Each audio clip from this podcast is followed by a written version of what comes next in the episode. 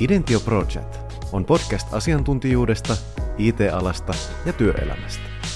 Studiossa seurannasi on Idention toimitusjohtaja ja perustaja Joonas Korgan, jonka tavoitteena on rakentaa entistä läpinäkyvämpää työelämää. Tervetuloa mukaan!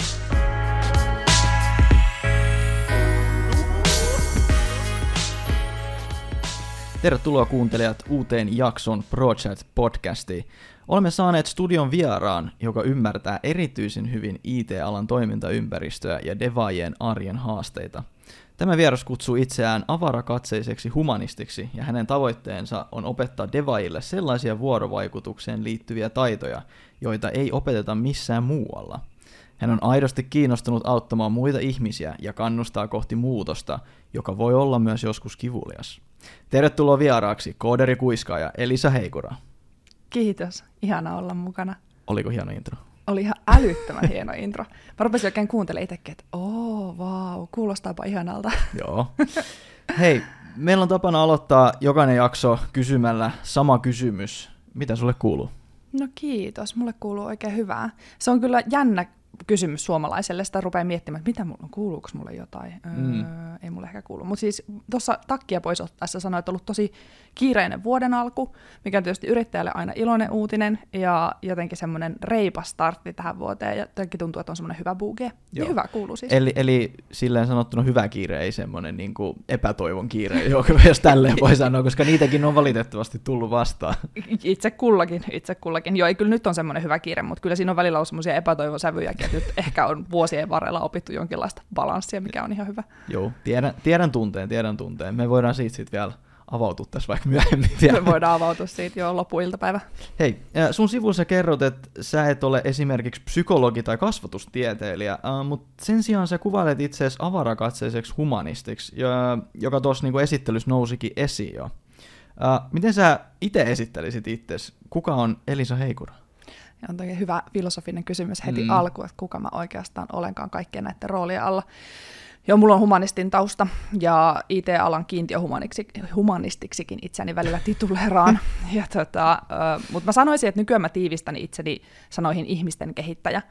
Eli kun mä ajattelen, että, että meillä on semmoisia työelämätaitoja, mitä me opitaan koulussa, ja sitten meillä on semmoisia ihmisyyden metataitoja, mitä meille ei oikeastaan opeteta koulussa – mutta joita meidän kuitenkin niin kuin edellytetään hanskaavan enenevässä mm. määrin, niin ne taidot on niitä, mitkä, mitä mä yritän paitsi itsekin epätoivoisesti opetella, niin mm. sit myös sitä myötä opettaa muille. Eli semmoinen ihmisten kehittäjä on ehkä se, millä mä itseäni sitten Joo. kutsuisin. Milloin sä huomasit, että tommosia niin kuin taitoja, no tämä kuulostaa hölmöltä, kun mä kysyn, milloin sä huomasit, että tommosia taitoja niin kuin tarvitaan? Et ehkä mitä mä pyrin peilaamaan, mä pyrin aina peilaamaan niin omien kokemusten kautta, niin mä oon aina sanonut, että mulla on semmoinen supervoima, että mä tuun ihmisten kanssa toimeen, se tulee mulle niin kuin tosi luonnostaan. Mä en kuitenkaan sanoisi itseäni introvertiksi tai extrovertiksi, ehkä jotain siltä väliltä, mutta niin itselle se on tullut aina luonnostaan, niin kuin mä sanoin, supervoima. Missä kohtaa sä oot niin kuin alkanut huomaamaan, että hei, tämmöisiä taitoja aidosti tarvitaan? Ei se ole ollenkaan tyhmä kysymys, ja se on hyvä huomio, että, että monesti ne, joilla se tulee luonnostaan, ei edes tajua, että se on vahvuus Juuri näin. ennen kuin sitten jossain kohtaa. Mulla se varmaan oli siinä vaiheessa, kun mä työskentelin vielä viestinnän ja markkinoinnin parissa. Mä oon tehnyt ohjelmistoalan kanssa töitä nyt oikeastaan aika tarkalleen kymmenen vuotta, ja ensimmäiset viisi vuotta siitä nimenomaan siellä viestinnän ja markkinoinnin puolella. Ja mä istuin aina siellä niin kuin bisneksen ja ohjelmistokehittäjän välissä.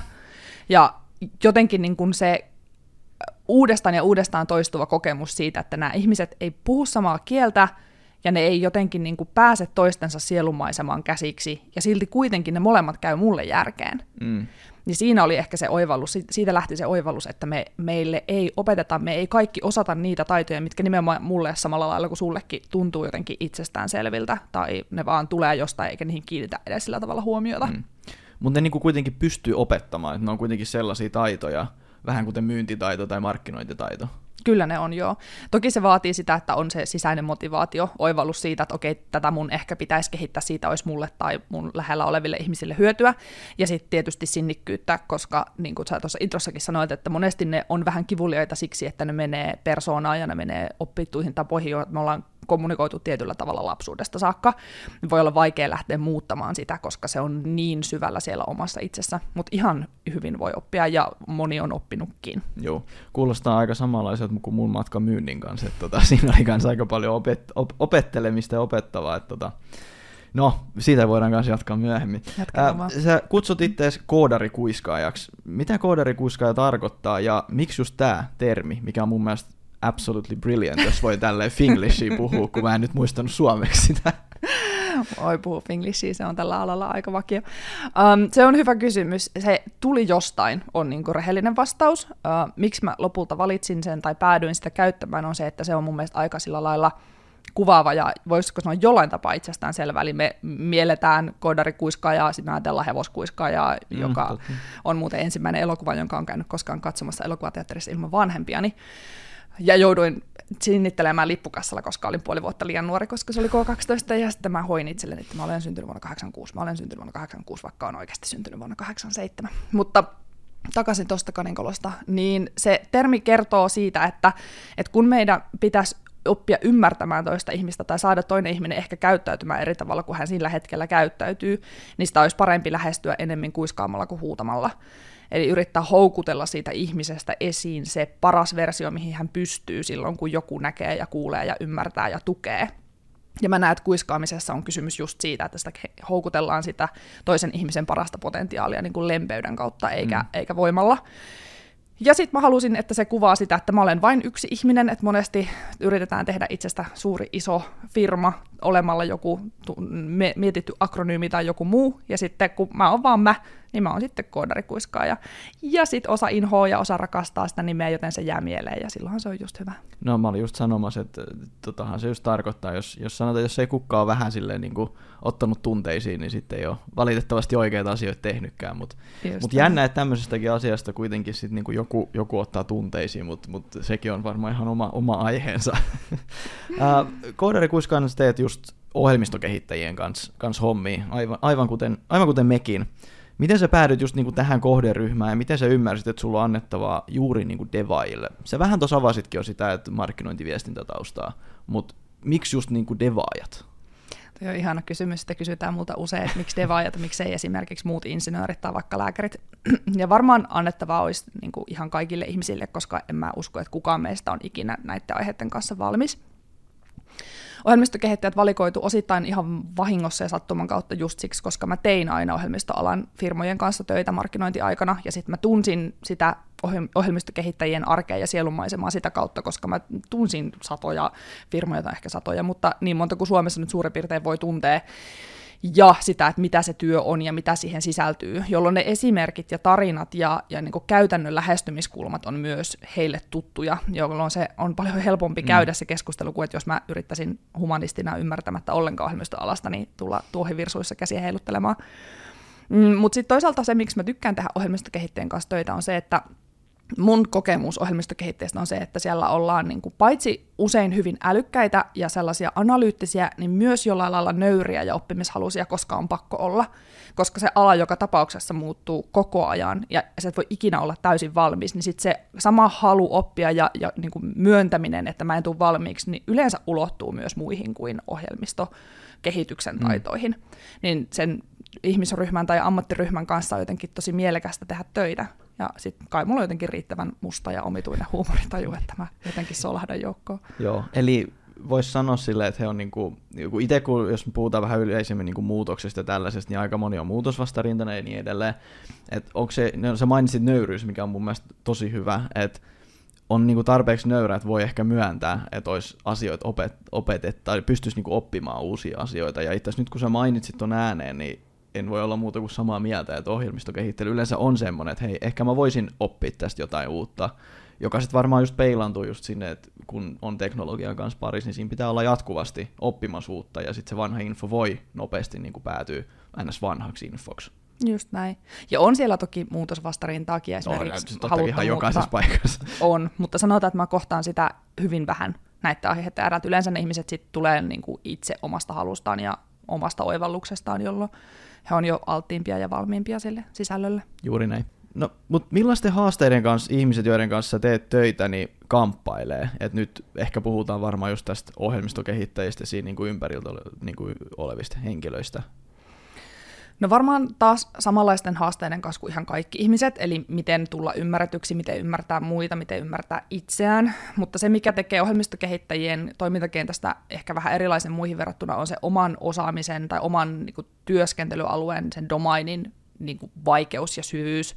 Et kun täytyy olla siellä tekniikassa niin päälakea myöten sisällä, niin voi olla välillä vaikeuksia kommunikoida niistä asioista ei-teknisille ihmisille sillä tavalla, että he ymmärtää koska se oma kieli on niin jargoniin sävyttämää ja se on niin sellaista ei-luonnollista kieltä ja hyvin teknistä, että se on ehkä se keskeisin haaste, mutta sitten siellä on ihan, niin kuin lähdetään siitä liikenteeseen, että, että meillä sen humanistisella puolella oli yksi puheviestinnän kurssi, yksi kirjoittamisen kurssi ja muutama muu niin kuin tällainen työelämätaitoihin valmentava kurssi, ja mun käsitys on se, että teknisillä aloilla niitä on tasan nolla. Että siellä ei ole minkäänlaista niin kuin, viestinnän valmennusta, ja sitten kuitenkin me joudutaan viestimään ihan koko ajan. Me joudutaan viestimään työkavereiden kanssa, asiakkaiden kanssa, ja, ja niin kuin, vaimojen ja puolisoiden ja sukulaisten kanssa, ja sitten jos emme saa siihen mitään tukea ja apua, niin on se aika yksinäistä. Että kyllä ne usein on, on niinku niitä itsetuntemuksen, itsensä ymmärtämisen, muist, muiden ymmärtämisen ja viestinnän haasteita, mitä sieltä sitten löytyy. Joo, mä oon samaa mieltä ja etenkin toi viestintä ja kommunikaatio, no se on meidän seuraava aihekin just, mutta niin kuin, kuin tärkeä se on ja kuin vaikea se on ja niin kuin mitä enemmän ihmisiä, niin kuin vaikeammaksi se oikeasti menee ja hankalammaksi. Niin se, että sitä pystyisi opettamaan jollain tapaa, olisi oikeasti niin kuin kova juttu. Mutta tästä viestinnästä, niin kuten mainittiin, niin sunkin työn keskiössä on erityisesti viestintä, mitä nyt on ymmärtänyt. Kyllä. Ää, joku on joskus sanonut, että kaikki ongelmat on viestintäongelmia, ää, mutta mikä siinä viestinnässä on niin pirun hankalaa? Joo, mä tainnut itsekin väittää, että kaikki ongelmat on viestintäongelmia, kaikki muut on vaan olosuhteita. Öm, siinä on pirun vaikeaa se, että me ollaan täysin sokeita sille, mitkä ne meidän omat niin kuin lasit on, joiden läpi me maailmaa katsotaan. Me otetaan täysin itsestäänselvyytenä se, että se meidän näkökanta maailmaan on se ainoa oikea tai objektiivinen, vaikka eihän se ole. Meidän tapaan katsoa maailmaa vaikuttaa se, miten meidät on kasvatettu, missä me on kasvettu, minkälaisia kavereita meillä on ollut, minkälaisia opettajia meillä on ollut, minkälaista kulttuuria me ollaan ympärillämme nautittu. Mm. Ja sen seurauksena meillä on tietyt arvot, tietyt maailmankuvat, tietyt ö, tavoitteet, päämäärät. Me pidetään tiettyjä asioita hyvänä, tiettyjä vääränä, tiettyjä oikeina, tiettynä huonona. Ja sen seurauksena me ajatellaan, että kaikki muutkin näkee maailman tällä tavalla, arvostaa samoja asioita, näkee asiat samassa, samassa valossa, mutta kun ei ne näe.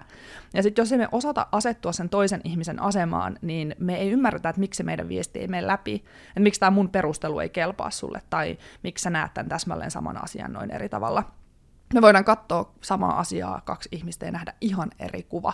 Ja sen oivaltaminen on ihan hirvittävän keskeistä, mutta se on myös aika kivuliasta, koska sitten me päästään pisteeseen, että okei, no mitä tässä mun maailmankuvassa on ehkä semmoista, mikä ei olekaan totuudellista tai hyödyllistä, tai pitäisikö mun muuttaa joitain mun arvomaailmoja, arvovalintoja tai, tai mielipiteitä, ja sitten päästään semmoisten aiheiden äärelle, jotka on aika tuskallisia, koska me ollaan totuttu ajattelemaan, että mun arvomaailma ja mun minäkuva ja mun maailmankuva on ne ainoat oikeat ja se tekee viestinnästä vaikeaa. Juu, se on muuten erittäin hyvin sanottu. Mä lainaan mun rakasta co-founderi, kenen kanssa firma perustettiin, niin tota, hän sanoi aina, että kaikki on aina oikeassa omalla tavallaan. Ja Kyllä. se on ollut ehkä semmoinen isoin viisaus, sanotaan, että jos meilläkin, kun yleensä nykyäänkin kommunikoidaan esimerkiksi Slackin kautta, että kaikki nämä ongelmat varmaan vielä tai haasteet niin kuin kasvaa, jos se menee tuommoiseksi tekstiviestinnäksi, että, että, että se on tarpeeksi hankalaa, kun on niin kuin face to face, mutta mieti sitten, kun tulee jonkun chatin kautta, niin siinähän se vasta niin kuin onkin ne suuret haasteet, että voi joku ymmärtää väärin ja, ja niin edelleen. Kyllä.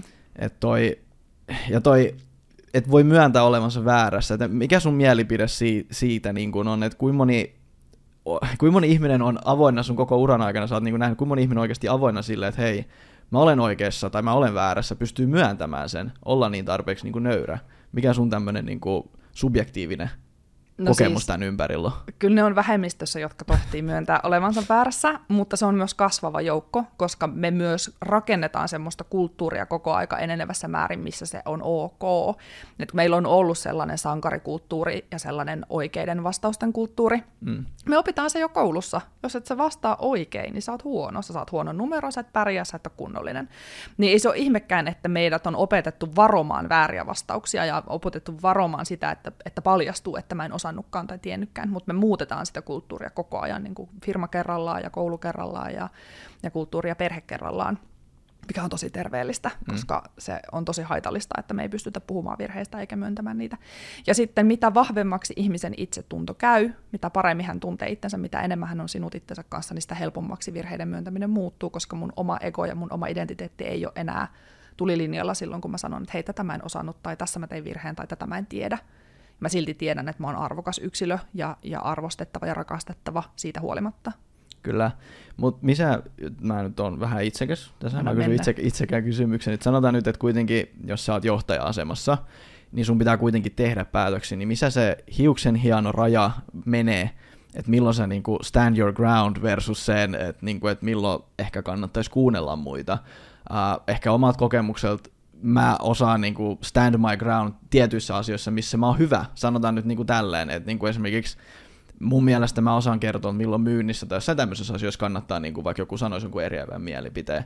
Mutta onko tuossa ehkä se niin kuin raja, että ehkä sun pitää stand your ground niin sanotusti asioissa, missä sä oot oikeasti hyvä, mutta eikö se siinäkin voi olla väärässä? Että tämäkin on aika hankala. Mikä sun mielipide niin kuin tähän, että milloin se niin kuin, milloin se johtaja on pakko vaan niin kuin sanoa, että hei te olette väärässä minä oikeassa, tai ei välttämättä edes tolleen, vaan ehkä silleen, että, että hei, I hear you, mutta mun mielestä näin pitäisi tehdä. Vai onko se just sit taas, että se on se johtajan vastuu siitä ja se on sen niinku työtehtävä tehdä tämmöisiä päätöksiä. Menee ehkä vähän off the topic, mutta kuten sanoin, mä oon itsekäs, niin meidän podcastiin mä voin kysyä tämmöisen kysymyksen. Oikein. Ihana, vaikea kysymys, mutta toisaalta aika helppo kysymys. Musta ihana, että sä korjasit, että mä uskon, että koskaan tarvii sanoa, että mä oon oikeassa ja te olette väärässä. Ja mä sanoin, että aina on melkein hyödyllistä kuunnella ne muiden mm. mielipiteet, paitsi silloin, jos sä tiedät, että okei, nyt, niin kuin, nyt mä tiedän, että tämä menee näin ja mä oon tehnyt tämän sata kertaa ennenkin ja nyt mä voin vaan tehdä tämän päätöksen, mutta useimmiten, mitä monimutkaisemmasta päätöksestä on kysymys, niin aina voi sanoa, että hei, että mä oon tekemässä tämmöisen päätöksen, että mikä sun mielipide on tähän asiaan, tai mikä sun insight on, mitä riskejä sä näet, mitä hyötyjä sä näet, miten sä tekisit. Ja sitten kun sä oot kuunnellut ne ihmisten mielipiteet, niin sitten sä voit sanoa, että kiitos näistä kaikista mielipiteistä, että nyt mä menen pohdiskelemaan tekemään päätöksen. Ja pelkästään sillä, että sä oot antanut ihmisille mahdollisuuden kertoa, että miksi niiden mielestä tämä päätös on huono idea, niin he on usein enemmän sinut sen päätöksen kanssa, vaikka sä tekisit vastakkaisen päätöksen. Mutta se, että on, on niin vilpittömän kiinnostunut niistä mielipiteistä ja antaa niille mahdollisuuden, usein riittää. Ja sitten tietysti jossain kohtaa, jos ihmiset jankkaa siitä huolimatta, että se päätös on tehty, niin sitten jossain kohtaa johtajan tehtävä on sanoa, että hei, nyt me ollaan keskusteltu tästä riittävän monta kertaa, me ollaan tehty tämä päätös, ja nyt me mennään eteenpäin. Mm. Ja me voidaan palata tämän päätöksen äärelle vaikka puolen vuoden päästä ja tarkastella, että oliko se hyvä vai huono, mutta just nyt meidän täytyy sitoutua menemään eteenpäin tämän kanssa. Et se on sitten, missä mitataan tavallaan se johtajan työ siinä mm, jämäkkyydessä niin. ja semmoisessa tavallaan niin kuin rönsyjen katkomisessa, mutta se, että mun mielestä aina on mahdollista kuunnella, mitä mieltä muut on, koska voihan se olla, niin kuin sanoit, että johtajallakin vaikka olisi tehnyt sen sata kertaa, niin puuttuu joku olennainen tiedonmuru, mikä siellä kentällä sillä ihmisellä onkin. Mm. Ja sehän sitten oikeastaan tekeekin niin kuin hankalaa, että sillä elämää tunnistan, tai toivottavasti tunnistan, vähän vilkuille villeen tonne,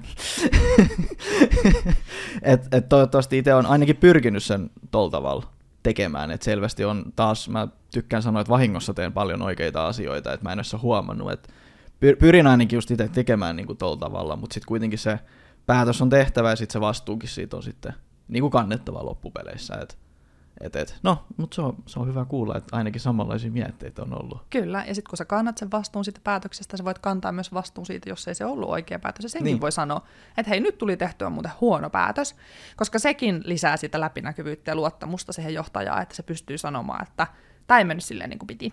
Että opimme tämän, ensi kerralla teemme toisin. Mm.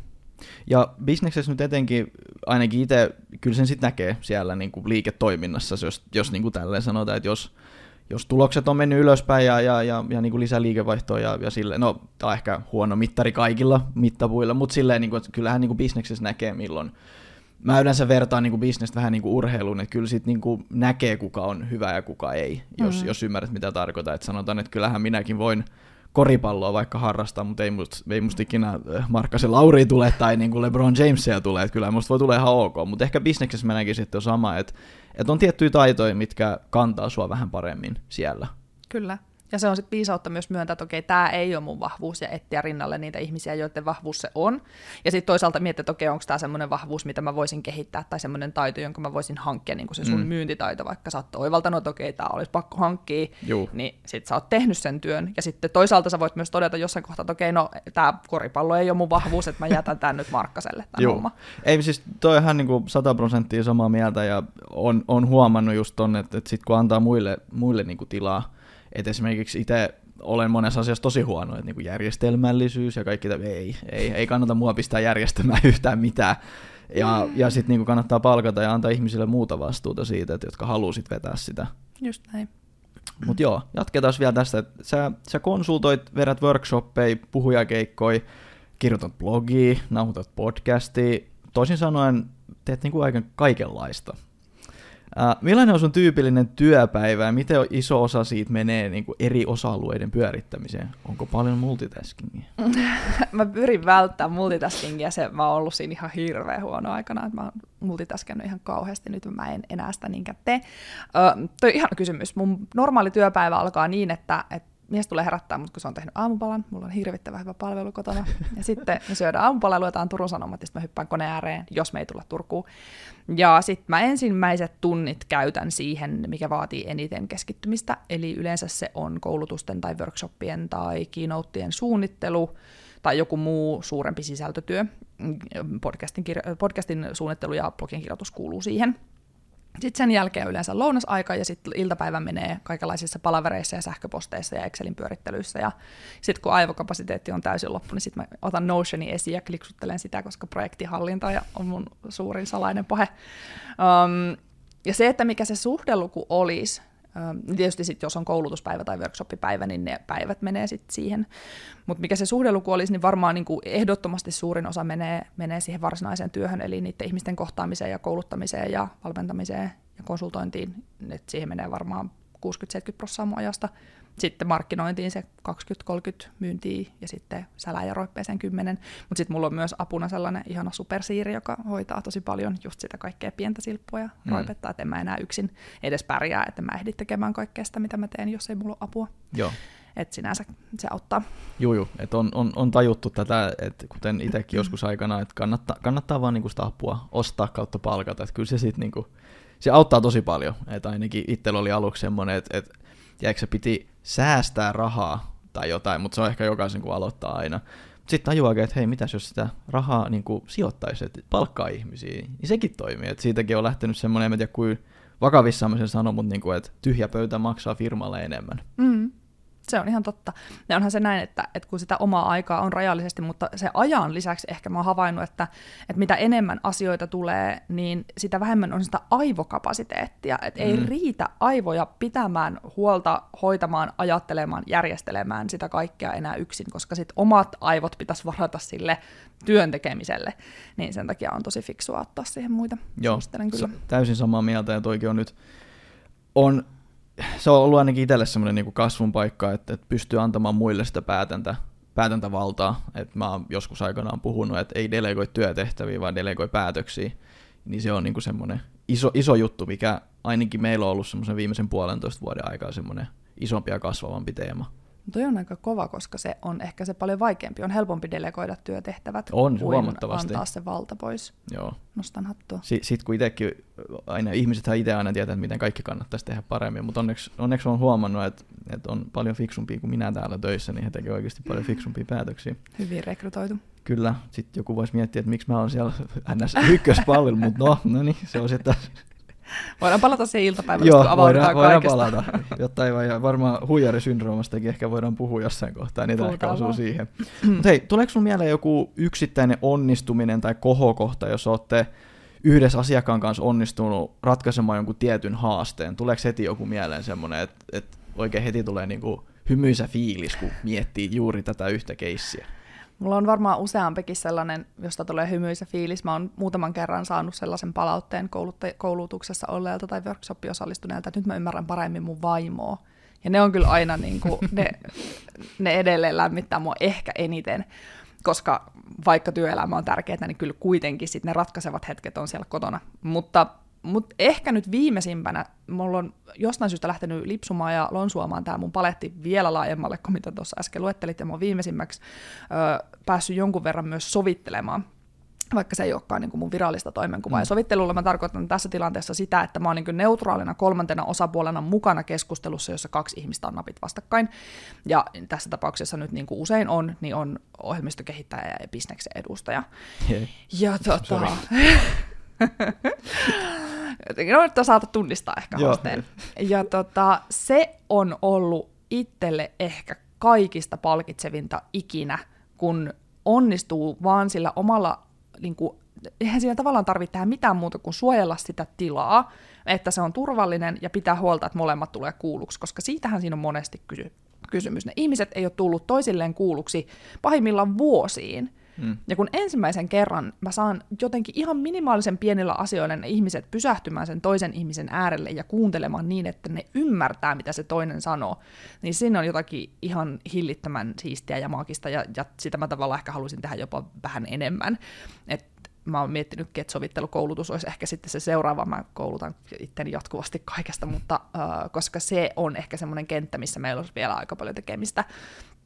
Ja me tarvittaisiin ehkä firmoihin lisää ihmisiä, jotka pystyy toimimaan siinä niin kuin neutraalina kolmantena osapuolena kahden ihmisen niin kuin tukena, kun ne selvittelee välejään, koska se on tosi vaikeaa olla itse vastuussa sekä siitä keskustelusta että käydä sitä keskustelua. Kun joku muu on vastuussa siitä keskustelusta, niin sitten kaksi osapuolta voi antautua sille itse keskustelulle, ja mä näen, että siinä on iso arvo. Mikä sä oot nähnyt, mikä se haaste niin tämmöisessä business vs. deva, jos niin kuin tosi karkeasti karrikoidaan, niin mikä siinä on, siinä, niin kuin, että et ei, ei toiset ymmärrä niin kuin toisia, että miksi joku vaikka bisnesukko pistää sen Vantaalle koodaamaan angulari.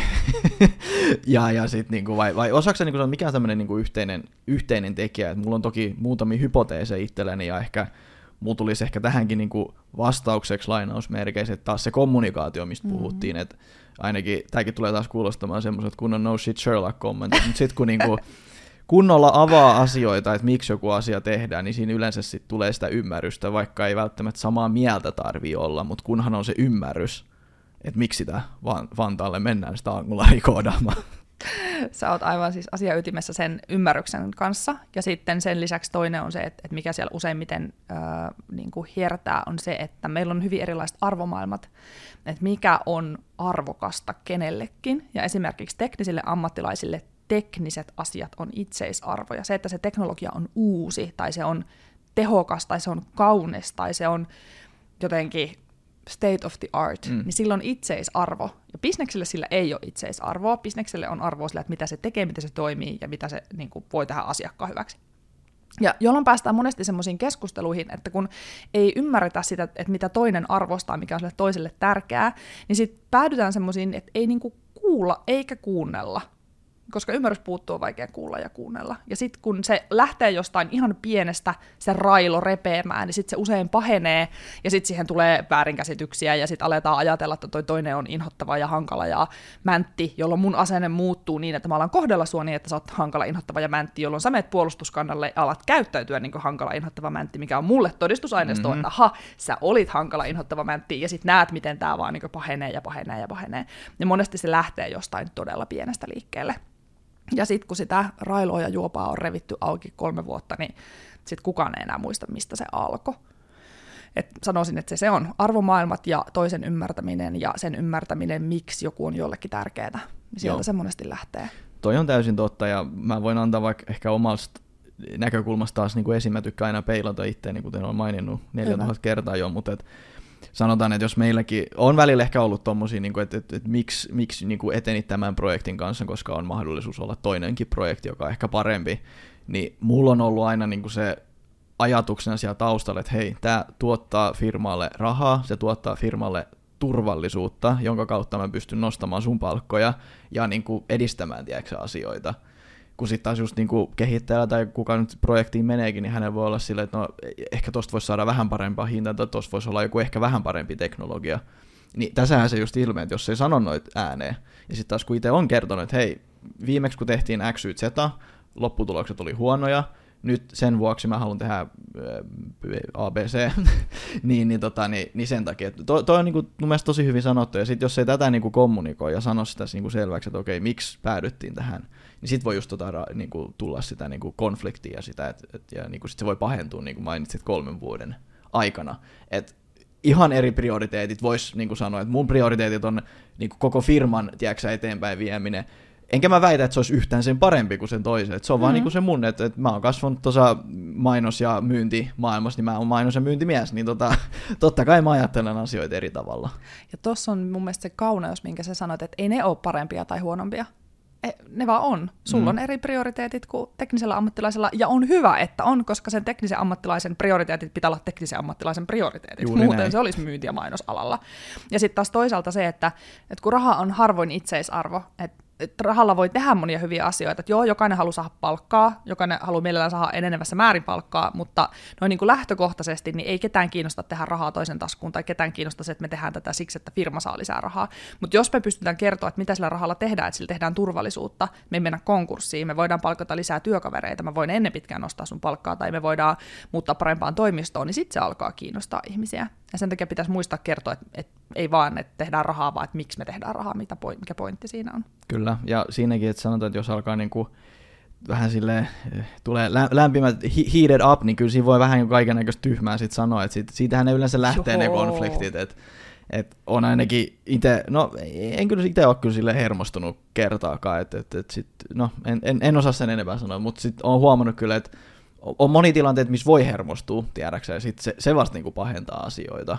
Kyllä. Et mä oon itse ottanut semmoisen niinku lähestymisen oikeastaan kaikki ihmisiä, että mä oletan, en tiedä kuinka pahalta kuulostaa, mutta sanotaan se nyt, että mä oletan, että toisella on huono päivä, Joo. ja mä en ikinä tiedä, mitä toisen elämässä on tapahtunut. Siellä on voinut lemmikki kuolla, siellä on voinut joku läheinen sairastua, mistä minä tiedän. Niin sen takia mä suhtaudun kaikki ihmisiin sille, ja myös kommunikoin ja reagoin silleen, että hei, tuolla voi olla huono päivä nyt ei heitetä lisää niin kuin bensaa liekkeihin. Ei se ole ollenkaan huono, kun siis toihan on just hyvä. Meidän pitäisikin aina olettaa, että me ei tiedetä kaikkea, me ei ymmärretä. Jos mä ymmärrän, miksi toinen käyttäytyy niin kuin se käyttäytyy, niin mun on turha tehdä siitä oletuksia me yleensä herkästi oletetaan, että se on tahallaan hankala just mua kohtaan, mutta Juuri useimmiten näin. sillä ei ole mitään tekemistä mun kanssa. Siellä on se lemmikki tai siellä on joku muu, on kauhean riita ollut puolison kanssa aamulla tai auto on hajonnut mäkeen, niin onhan se huono päivä. Ja sitten tulee sanottua vähän monelle muullekin ihmiselle jotakin, mitä sitten ehkä myöhemmin katuu. Juuri näin. Uh, ihan hypätään hetkeksi tuohon huijarisyndrooma, mistä vähän, mistä vähän niin kerkisi, kerki, kerittiinkin on muutama kommentti heittää, mutta sä puhut paljon IT-alalla tekijöiden kesken valitsevasta huijarisyndroomasta. Aja, avaaks hiukan tätä termiä ja kerroks millaisia työkaluja ongelman ratkaisu mun on olemassa? Paljon meillä on aikaa? Kaikki katseet menee villeen. Täällä on vielä semmoinen 80 gigatavun tilaa. No niin, 80 gigatavun no tilaa. Okei, okay, uh, huijarisyndrooma Oikeastaan siis se ei ole syndrooma, eli se termi on vähän harhaanjohtava, vaan kyse on huijariajatuksista, eli meillä on toistuvia niin kuin vainoavia ajatuksia siitä, että mä en ole tarpeeksi pätevä. Tutkimusten valossa noin 70 pinnaa ihmisistä kärsii huijariajatuksista jossain vaiheessa elämäänsä, mutta sitten mä tein semmoisen oman tutkimuksen, eli kysyin ohjelmistokehittäjiltä, pyysin tekemään semmoisen Clients IP Scale-testin ja sitten kertomat monta vuotta on ollut alalla, ja sen testin perusteella 86,7 prosenttia kärsii huijariajatuksista, ja sillä ei ole mitään merkitystä, että montako työvuotta on työalla. Okei, okay, mielenkiintoista. Joo kyllä se jonkun verran helpottaa, että mitä kokeneemmaksi tulee, niin sitä enemmän se itsetuntemus ja itsevarmuus paranee, mutta kun me ollaan alalla, mikä muuttuu koko ajan, niin silloin ihan sama, että ootko sä 80-luvulla koodannut kobolia, koska tänä päivänä sun pitää tehdä jotain muuta. Eli käytännössä se, että, että vaikka sä tuut kokeneeksi, niin siitä huolimatta ne huijariajatukset voi vaivata, koska sä et ole ikinä valmis tällä alalla. Öm, työkaluja. No ensinnäkin siis pelkästään se, että me puhuttaisiin tästä asiasta olisi tosi hyödyllistä, koska jos 80 kollegasta kärsii huijariajatuksista ja me kaikki kuvitellaan olevamme ainoa, niin se on tosi hyödytöntä, vaan että me niinku puhuttaisiin siitä, että hei, että mulla on semmoinen kokemus ja tunne, että mä en jostain syystä ole riittävän pätevä tai mä en osaa tarpeeksi tai mä pelkään, että mä jään kiinni siitä, että mä en tiedä mitä mä teen, mm. niin auttaisi, koska sitten se kaveri voi olla silleen, että hei mä kans, ja sitten voit olla silleen, että tää, että säkin, vaikka sä oot niin kuin noin pätevä ja osaava ja vaikka mitä. Sitten toinen on se, että meidän pitäisi ruveta kiinnittämään enemmän huomiota siihen, mitä me ollaan tekemässä, mitä me halutaan saada aikaan, kun huijariajatusten ko- kourissa me ollaan ihan hirveän obsessoituna siitä, että onko minä riittävä hyvä ja onko minä riittävän pätevä, onko minä nyt täydellinen osa, onko minä nyt varmasti. Kun sitten taas kuitenkin maailmaa ei sinänsä kiinnosta se, että kuka sitä koodia kirjoittaa, vaan maailmaa kiinnostaa se, että mitä se koodi tekee. Ja mä en kannusta valelääkäriyteen enkä, enkä valekoodariuteen, mutta mä kannustan sellaiseen niin kuin terveelliseen asioiden perspektiivin laittoon, että jos mä saan asioita aikaan ja ne toimii ja ihmiset tykkää musta töissä, niin ei silloin väliä, että mikä tausta mulla on tai montako vuotta kokemusta mulla on. Ja sitten ehkä sellainen niin kuin keskeinen työkalu on se, että meidän pitäisi oppia opettelemaan, ottamaan vastaan palautetta vähättelemättä ja ylipäätään niin kuin keskittyä siihen, että mitä mä oon saanut aikaan ilman, että mä koko aika yritän selittää, että miksi tämä mun saavutus ei päde. Huijariajattelijat on aivan mestareita siinä, että ne, niillä on joku selitys sille, että miksi se, että mä oon nyt vaikka saanut tämän työpaikan tai menestynyt tässä projektissa, että miksi se palaute ei päde. Mm. Kun sitten taas meidän pitäisi opetella olemaan se, että oo, sain hyvää palautetta, ihanaa, laitan sen tänne pahan päivän laatikkoon ja sitten kun tuntuu paskalta, niin avaan sen pahan päivän laatikon ja katon, mitä kaikkea on saanut aikaiseksi. Että noi ehkä semmoiset niinku äkilliset mutta työkaluja on tosi paljon ja internet on niitä pullollaan ja on muutama hyvä kirjakin, joita voin suositella esimerkiksi sellainen kuin The Secret Thoughts of Successful Women, joka on siis nimestään huolimatta sukupuolineutraalisti kaikille erittäin hyvä opus, niin ne auttaa tavallaan hahmottamaan, että mistä siinä hommassa on kysymys, miksi meillä on niitä ajatuksia ja miten niistä voi sitten hankkiutua eroon. Okei. Okay. Mielenkiintoista. Onko sä itse kamppailu huijari-syndrooman kanssa tämmöinen Joo. Eh- ehkä ironinen kysymys sinällään, mutta tota... on siis ihan koko aikuiselämäni. Ja oikeastaan siitä se lähti, että mä rupesin tutkimaan, että mikä juttu tämä on. Että miksi mulla on koko aika semmoinen olo, että mä en ole riittävä osaava ja että ihan kohta kaikki tajuu, että mä en osaa. Ja huolimatta siitä, mitä mä teen tai kuinka paljon mä opiskelen tai miten hyvää palautetta mä saan, niin se ei niinku auta. Mm. Ja sitten mä löysin tämän ja oivalsin, että tästä tässä on kysymys. Ja toki siis sellainen terveellinen itsearviointihan meillä pitääkin olla. Totta kai meidän täytyy aika ajoin miettiä, että onko mä oikea ihminen tekemään tätä työtä, tai tiedänkö mä tarpeeksi, missä mun rajat menee. Mutta sehän se onkin, että sitten mun pitää tunnistaa, että okei, tätä mä en osaa, niin kuin puhuttiin aiemmin. Kyllä. Tähän mä tarviin nyt jonkun semmoisen, joka osaa tämän. Nyt tämä on psykologin hommia, joten mä nyt ohjaan tämän ihmisen psykologin paikkeelle, että mä en niin kuin, jatka tästä esimerkiksi mun työssä hyvin tyypillinen keissi, että mä tajun, että nyt tällä ihmisellä on sellaisia haasteita, että nämä ei ole enää viestintähaasteita, että nyt täytyy ohjata niin kuin, työpsykologille. Joo, ymmärrän, ymmärrän ihan täysin. Mut joo, mutta ne aihe- ajatukset on helpottanut, että ne työkalut oikeasti toimii. Mä oon siitä elävä esimerkki, että kun oppii tunnistamaan ajatukset lempeästi niin kuin vaan kuuntelemaan niitä ja toteamaan, että ei mun tarvitse sua totella, että sä oot vaan ajatus, ja sitten opettelee käyttää niitä työkaluja, niin kyllä se huijarisyndroomakin helpottaa. Kyllä, ja itsekin, mä en tiedä, onko se huijarisyndrooma vai mikä se, mistä itse kärsii, en mä tiedä, miten mä oon päässyt se yli, on yksinkertainen, en mä tiedä, onko sitä liian yksinkertaista, mutta mä ajattelen, että ihmisiä tässä vaan olla. Mm-hmm. Tai että siis niinku, mä ehkä vertailin itseäni aika paljon just noihin, sanotaan isompien firmojen toimareihin ja tämmöiset, miten on onnistunut niin, kuin niin iso firma kasvattamaan. Ja musta tuntuu, että mä lähetän pari sähköpostia ja, ja, ja miten, miten, niin kuin, miten he on, niin, kuin, niin mutta sitten yleensä kun heidän kanssa juttelee, niin ihan ihmisiä nekin niin kuin on, että ei tässä nyt mitään ihmeellisyyksiä, tai en, en mä osaa sen paremmin selittää, että, niinku, että me ollaan vain ihmisiä, tiedäks, että ei se, ei se ole sen kummempaa, ei se ole sen erikoisempi kuin minä, että, että se voi olla sillä tavalla erikoisempi, kuten ehkä puhuttiin tuossa koripallosta, että on Lauri Markkasia, on LeBron James ja sitten on niitä, jotka ei ikinä pääse vaikka NBAhan. Mä sanoisin, että siis mun mielestä yrittäjyydessäkin, tai siis bisneksen pyörittämisessä sanotaan nyt tälleen, niin jotkut on niitä Lebroneja ja, ja Markkasen Laureja, ja se on ihan ok. Kuinka hyvä mä sitten on, niin no sen sitten näkee. Just näin. Oi, tuossa on niin monta asiaa, mihin mun tekisi meille tarttuu. Ensinnäkin parhaat työkalut on yksinkertaisia. Se, että, että sä oot löytänyt siitä rauhan itse kanssa, että ihmisiä ne kaikki on. Toinen on toi Never Meet Your Idols, koska sitten paljastuu, että ne nimenomaan on ihmisiä, että ne on ihan, ihan samanlaisia ihmisiä kuin mekin. Ja sitten toi, että meidän pitäisi nimenomaan lakata vertaamasta itteemme niihin supertähtiin niiden parhaana päivänä ei siis riitä, että sä mietit Markkasta niin silleen, että no se, missä nämä kaikki korit, vaan sä muistelet vaan niitä kertoja, kun se on heittänyt jonkun ihan järjettömän kolmosen mm-hmm. jostain. Ja sitten sä mietit, että no itse en osu edes, vaikka seisoisin siinä alla ja pomppaisin, niin että et mä oon ihan surkea. Että se, että meidän pitäisi niin kuin etsiä sellaisia terveellisiä vertailukohtia ja, ja niin kuin miettiä sitä, että miten mä voisin olla toi seuraava askel seuraavaksi. Ja sitten vastaa, että ehkä susta tulee Lebron, kuka sen tietää, mutta meistä kukaan on Lebron silloin, kun me aloitetaan. Se on totta. Silti me luullaan, että meidän pitäisi olla. Kyllä. Ja last but not least, mun oma salainen ase, kun mulla meinaa olla huijarajoituksia. Mä muistelen äh, sellaista sitaattia, kun äh, vanha Ruotsin valtion päämies tai valtionpäämiehen poika oli menossa siis diplomaattina sovittelemaan kahta sotivaa valtiota, ja sitten se isälleen edellisenä iltana, että ei Jeesus, että kuka mä oon mitään diplomaattihommaa tekemään, että mitä mä nyt näitä täällä menee sovittelemaan, jolloin Axel Oxenstierna sanoi, että poikani, tietäisitpä miten vähällä järjellä tätä maailmaa hallitaan. Ja se on semmoinen... Joo, Joo. Mä, aina, mä aina palaan siihen sitaattiin silloin, kun Joo. mä jännittää. Joo, ja siis mä voin sanoa, että toi pätee ihan yritystoiminnankin johtamiseen ja ihan allekirjoittaneeseen. että tota, sanotaan, että kun tulee, tai siis, no, miten te nyt sanoisi, no, se kun tulee ison firman iso linjaus, niin se on yleensä tota, saunan lauteella keksitty muutaman bruskin jälkeen, että tota, ei tässä niinku ko- kovinkaan, no, ehkä niitä voidaan välillä ajatella vähän enemmän, mutta to your point, se on aika pitkälti ju- juuri, juuri näin. Kyllä. Hei, sä kerrot sun sivulla, että sun tavoitteena on tuhan, tuhannen devaajan tason nostaminen. mitä tarkoitat täällä ja miten lähellä oot sun tavoitteita ja niiden saavuttamista tällä hetkellä? Oi veljet. Tuota niin, joo, se tuhannen devaajan tavoite on siis yhtä vanha kuin mun firma, eli se silloin kohta tota, viisivuotispäivä. No. Ja se on syntynyt oikeastaan jo ennen kuin koko bisnes on lähtenyt käyntiin. Ja täytyy tunnustaa, että verkkosivustossa olisi ehkä vähän päivittämistä, mutta kun on ollut kaikki muu tärkeämpää. Niin, niin se, että miksi mä sen tuhat devaajaa silloin aikanaan ö, otin tavoitteeksi, on, se johtuu siitä, että mulla on vähän semmoista perfektionistin vikaa ja vähän semmoista täydellistämisen taipumusta.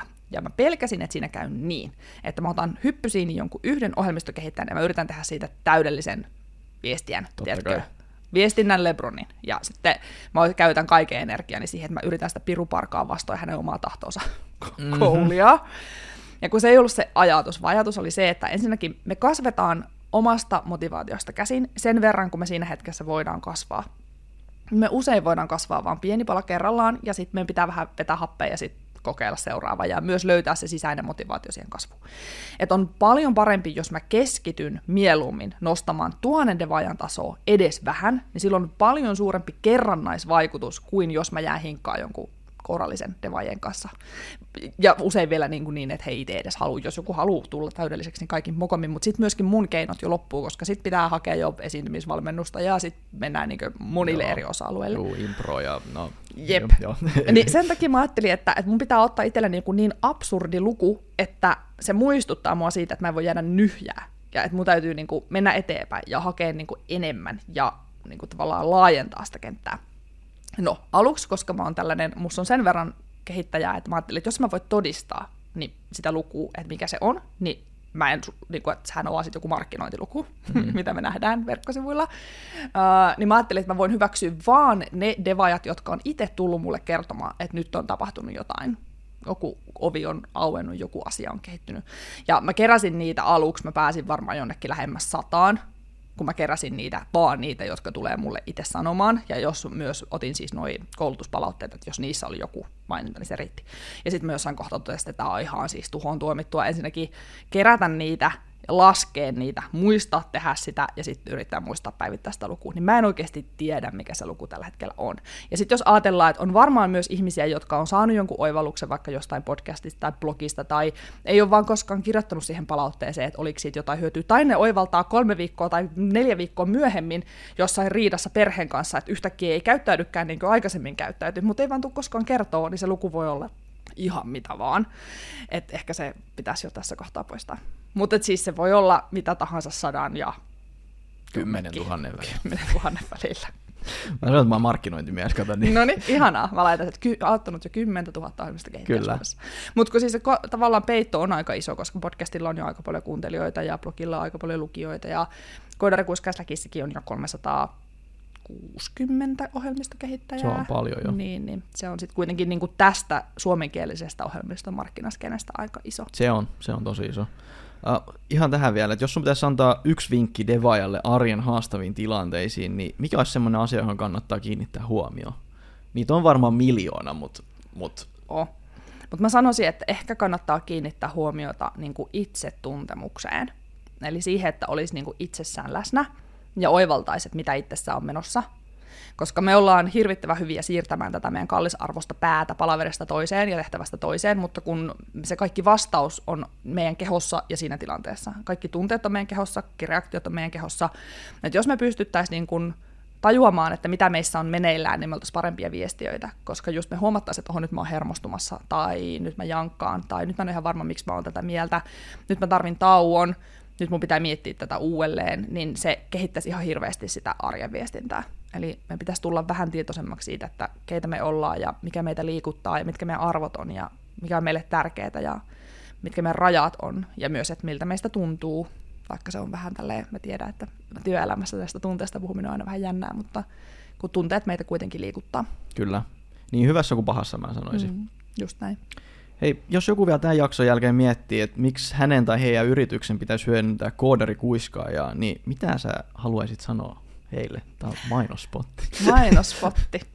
No mä sanoisin, että, että mä oikeastaan haluaisin ajatella, että sillä ei ole väliä, onko se minä vai onko se joku muu viestinnän tai vuorovaikutuksen tai itsetuntemuksen ammattilainen, jota hyödyntää, mutta mun mielestä kaikkien pitäisi hyödyntää miettiä sitä omaa itseään. Oli se sitten työpsykologi tai oli se sitten viestintävalmennus tai oli se sitten joku mindfulness tai mikä ikinä se onkaan, mikä saa meidät niin kuin tietoisemmaksi itsestämme ja, ja kehittymään viestiöinä ja ihmisinä, niin siitä on ihan taatusti hyöty sekä yksilöille että yrityksille. No kaikki yritykset nykyään jo tietää, että mikä vaikutus sillä on, jos me osataan viestiä ja käyttäytyä ja, ja olla, tehdä hyvää tiimityötä ja olla vuorovaikutuksessa toisten kanssa.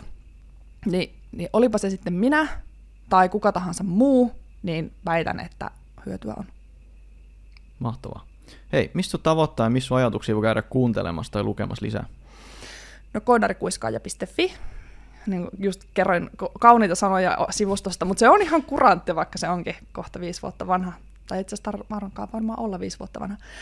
Um, ja sitten linkkarissa Elisa Heikura, ja sitten sieltä löytyy Koodarikuiskaaja omakin sivu, niin noin on varmaan ne keskeisimmät kanavat.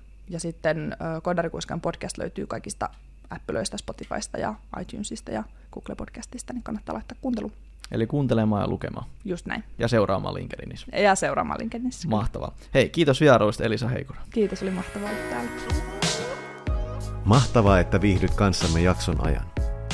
Seuraa Identio Projectia Spotifyssa ja Apple Podcastit sovelluksessa.